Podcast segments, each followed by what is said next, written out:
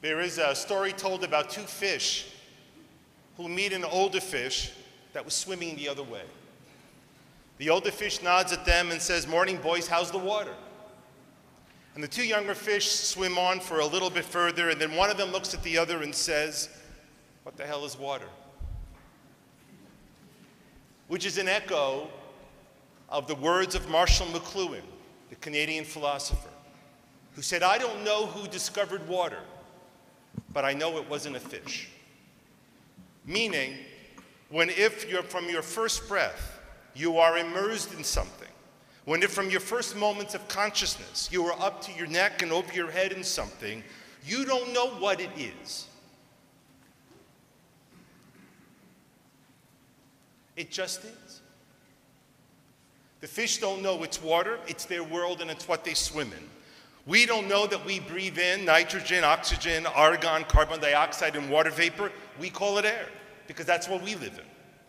And because what we swim and live in isn't a place of perfection, we don't live in a world of right and true execution of will and hope. None of us live without dashed hopes, broken dreams, torn hearts, broken expectations. So I don't know who invented Yom Kippur. But I do know that it was someone who lived and deeply understood what it means to be a human being. It would be far from an exaggeration to say that you and I live in an age of deep and bitter conflict. Not as in the past with other nations, but with each other and ourselves. And it's probably the right moment to ask what's the difference between an argument and a conflict? If arguing is trying to convince another person that you're right, conflict is the act of destroying another person who doesn't agree with you. By and large, the world that we live in has moved quickly past arguing with each other. We've stopped trying to explain and convince other people. Today, we move very quickly to destroying people we think, do, or believe wrong things the rawness of how we talk to one another, how we delete and cancel people, build up and then tear down other human beings, is actually a symptom, but it's not the problem itself. To listen, even 50 years ago, when politicians debated, they actually debated policies. Today, they just insult each other.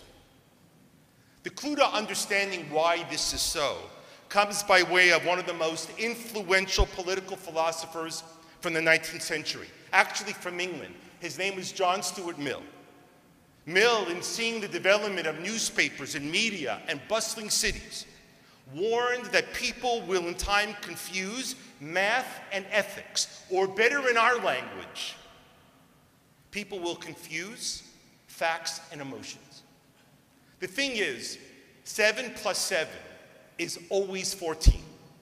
And it doesn't matter what side of the world that you come from, or what language you speak, or what God you worship.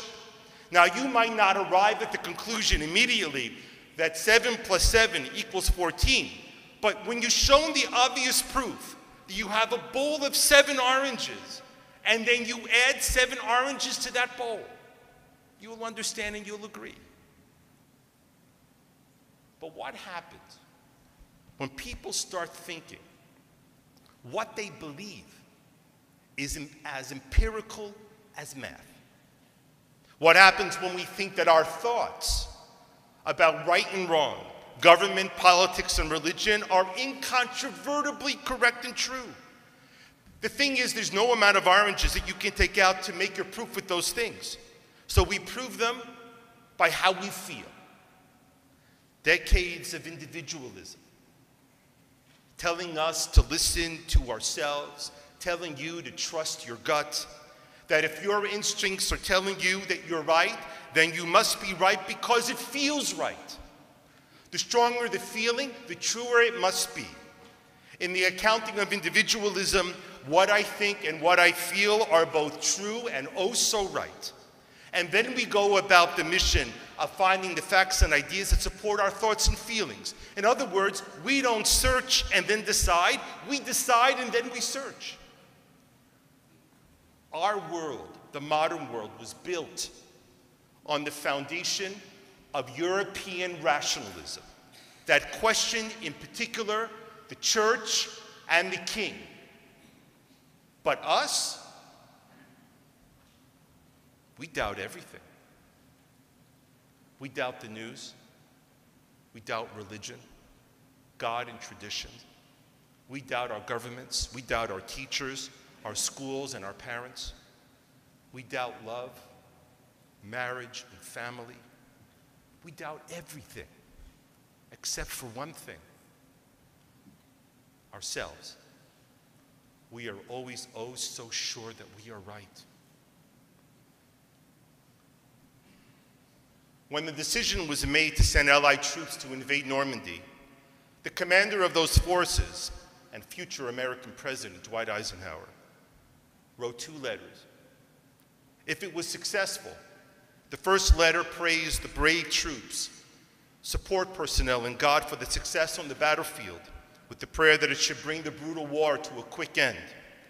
And in case of failure, the second letter said the following The decision to invade at that hour in those places had been my decision and mine alone.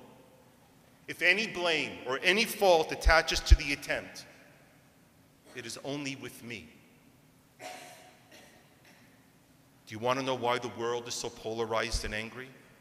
It's because everyone thinks that they're right, and everyone else is to blame for what goes wrong. The combination of individualism and radical rationalism has brought us to a precipice. The antidote, of course, is this day. The oldest Siddur, the Jewish prayer book that we have, is called the Machzor Vitry which dates back more than a thousand years ago from Vitry, France. Want to know why we stand here as opposed to there? Why a Kaddish is said then as opposed to later? Why the Aleinu is at the end as opposed to the middle or the beginning? It's from the Vitry, from the Machzor Vitry. Tonight's sacred pageantry is no exception. On this evening, we will recite the Kol Nidre three times, but not in the same way. If you listen closely, you notice the first is slightly softer and lower, the second a bit stronger and louder, and only the third is in its fullest volume. And that is because the Machzor Vitry, that Siddur from a thousand years ago in France, tells us that finding the way into the deepest parts of ourselves, past the walls and layers of feelings and confidence that we've built around ourselves. To get past that requires effort and time. You don't get there easily. You see, there's a you that is not afraid to be wrong, to make a mistake, a you that doesn't need to be perfect, a you that can live in doubt about yourself. But we need to look deep to find that. Tonight, we circle around it three times before we push in. And the story is told of a visiting prince who came to Michelangelo's studio and found him staring at a single 18 foot block of marble. Then he knew that the rumors are true, that Michelangelo had come into his studio every day for the past three months, stared at the marble, and then got home for his supper. So the prince asked the obvious question What are you doing? And Michelangelo looked at him and whispered, Sto lavorando. I'm working. Three years later, that block of marble that he stared at was the statue of David. Because Michelangelo believed that he wasn't carving stone into art, but cutting stone away to reveal the beautiful that was there all along. Not stone into art, but art from stone. And tonight we each are called to do the very same. Draw art from the stone that we've wrapped ourselves in. Why? because this is the water that we swim in. Which is, as Leonard Cohen said decades ago, if you don't become the ocean, he said, you'll be seasick every day. Please rise.